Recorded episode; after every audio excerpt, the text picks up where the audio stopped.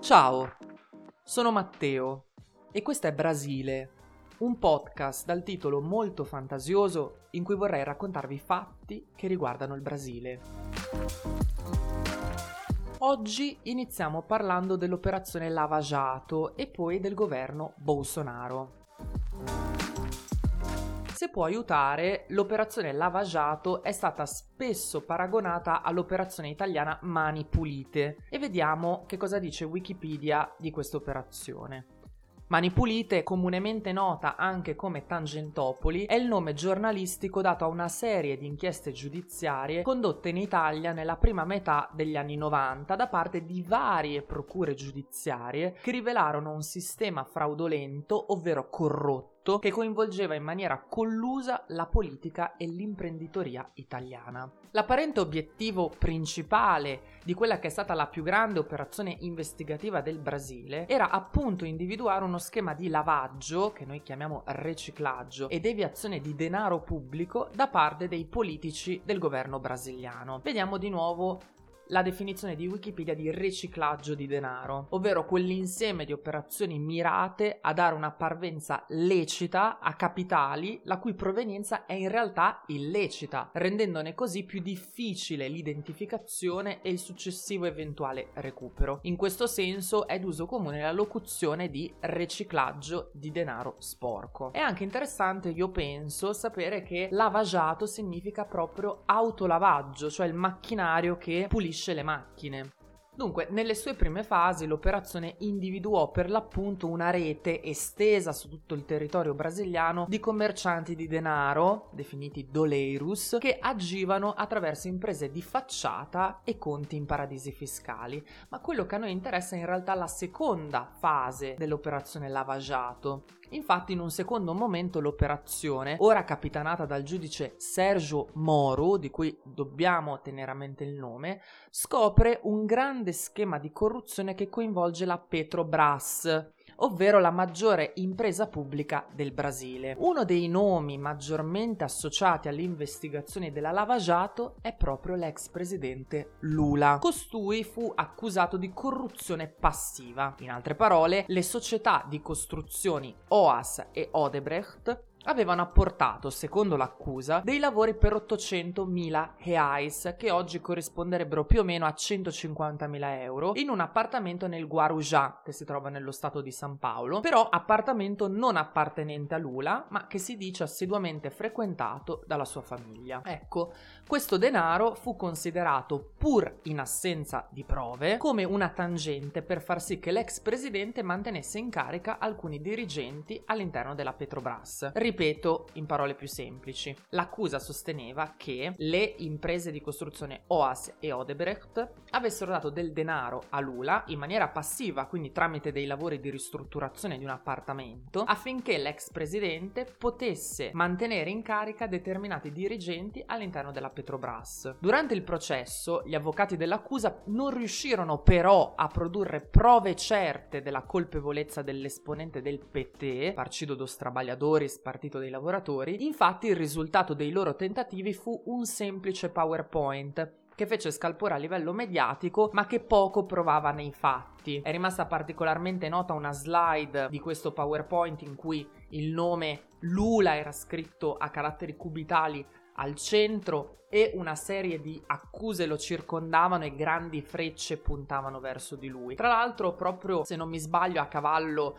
eh, di febbraio e marzo del 2022, Deutan Delagno, che fu uno dei principali procuratori dell'operazione Lavagiato, è stato accusato e è stato costretto a restituire 75.000 reais a Lula per danno morale, anche se in realtà gli avvocati di Lula avevano richiesto un'indennizzazione di un milione di reais. E proprio per queste accuse, eh, quindi quella, quelle di corruzione passiva, no? Lula fu condannato a 12 anni e 11 mesi di carcere da scontare nello stato brasiliano del Paraná, nel sud del Brasile. Va notato che nel momento dell'arresto Lula era dato in testa a tutti i sondaggi delle elezioni presidenziali che si sarebbero svolte nell'ottobre successivo. E qui ci tengo ad aprire una breve parentesi rischiando forse di mettere in luce il mio posizionamento politico nonostante io non sia un cittadino brasiliano. Mi è stato detto molte volte che nonostante Bolsonaro sia da accusare per le più svariate ragioni, comunque è stato il popolo brasiliano ad eleggerlo. Questo è sicuramente vero perché le elezioni sono state elezioni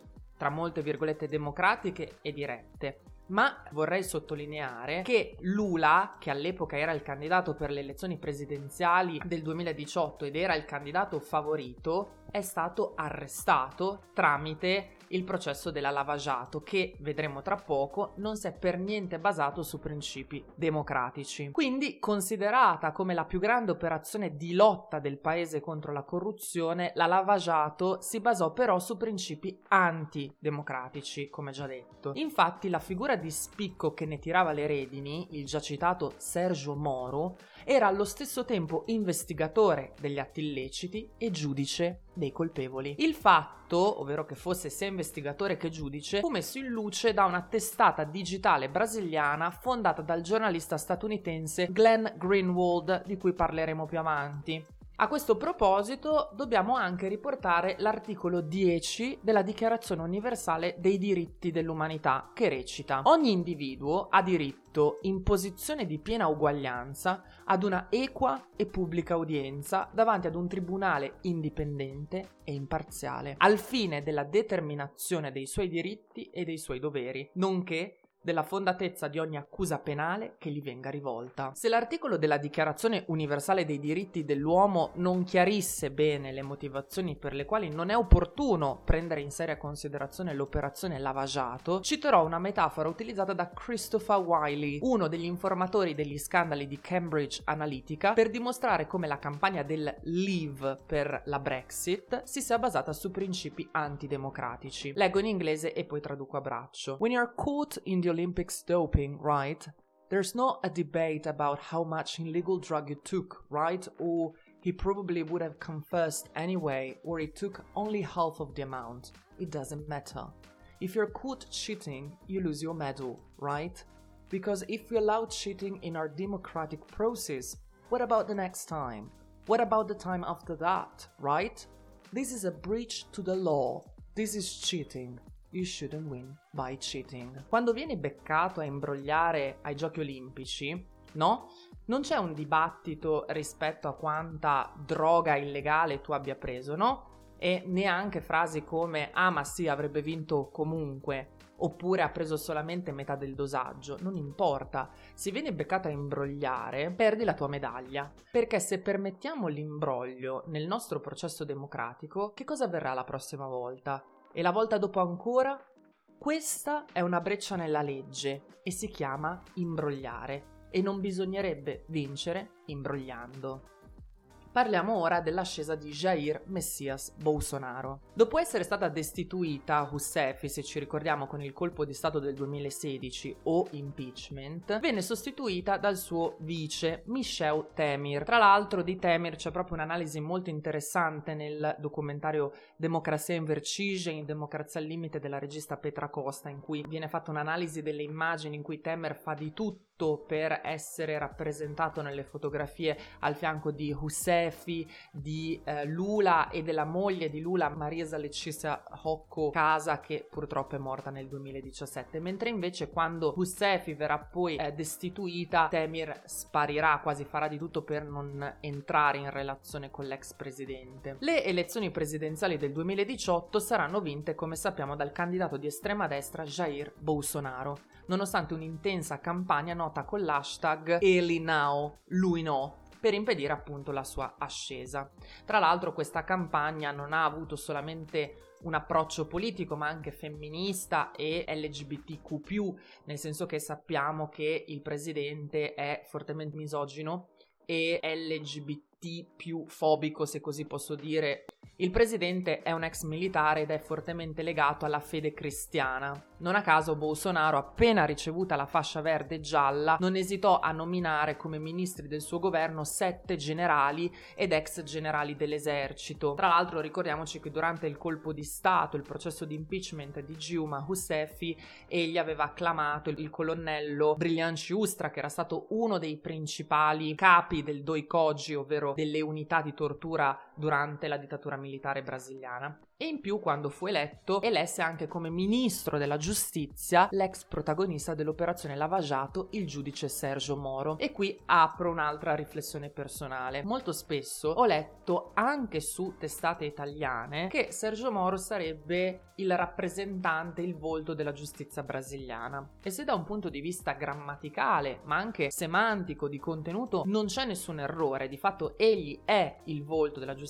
brasiliana, temo che il rischio che eh, si possa correre nel definirlo come tale, come volto della giustizia brasiliana, sia quello di credere che la giustizia brasiliana sia effettivamente basata su processi democratici, quando in realtà non lo è o perlomeno non lo è stata negli ultimi anni. E soprattutto un altro grande rischio è quello che definendolo appunto volto della giustizia brasiliana si dia importanza al governo Bolsonaro e lo si legittimi in questo modo proprio perché come abbiamo visto è stato ministro della giustizia durante il governo Bolsonaro, anche se credo che un anno o due anni fa in realtà Sergio Moro abbia preso le distanze, si sia quindi dimesso dal governo Bolsonaro. Comunque, dopo l'euforia dei primi mesi eh, del suo governo, Bolsonaro si manifestò però la sua inadeguatezza alla presidenza.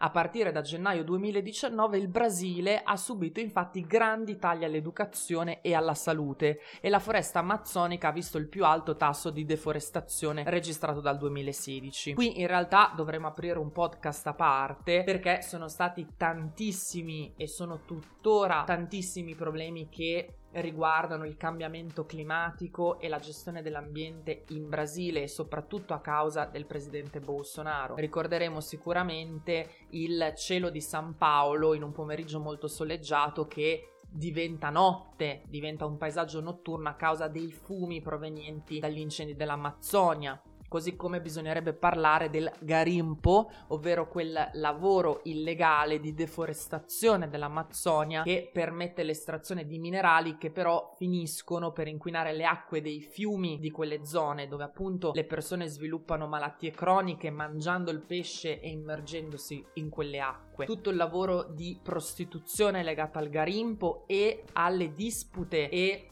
chiedo scuse, quindi metto un trigger warning di violenza sessuale perpetrata da parte dei Garimpeiros, ovvero i lavoratori dei Garimpo, sulle donne indigene delle popolazioni indigene. Comunque, i tre figli del presidente non hanno aiutato la popolarità del padre, infatti Carlos Bolsonaro si è messo in luce tramite una campagna fatta sui social media che ha portato alla caduta di vari membri del governo. Flavio Bolsonaro è stato accusato di corruzione e sembra essere legato alle milizie paramilitari che perpetrarono l'omicidio della vereadora, potremmo dire assessora Marieli Franco e del suo autista Anderson Pedro Gomes il 14 marzo 2018 ed Eduardo Bolsonaro invece ha affermato, come avevamo già detto, che una potenziale risposta alla radicalizzazione della sinistra in Brasile, come avvenuto in Cile e in Argentina, potrebbe essere la promulgazione di un nuovo AI-5, atto istituzionale numero 5, l'atto istituzionale del 1968 che portò la dittatura militare brasiliana ad irrigidirsi paesi, eliminando i diritti civili della popolazione brasiliana. Durante poi l'emergenza data dalla pandemia del coronavirus nella primavera del 2020, Bolsonaro ha pensato di non prendere in considerazione le direttive dell'Organizzazione Mondiale della Salute, definendo il virus una grippesigna, una semplice influenza, non stabilendo lo stato di isolamento in un paese di 210 milioni di abitanti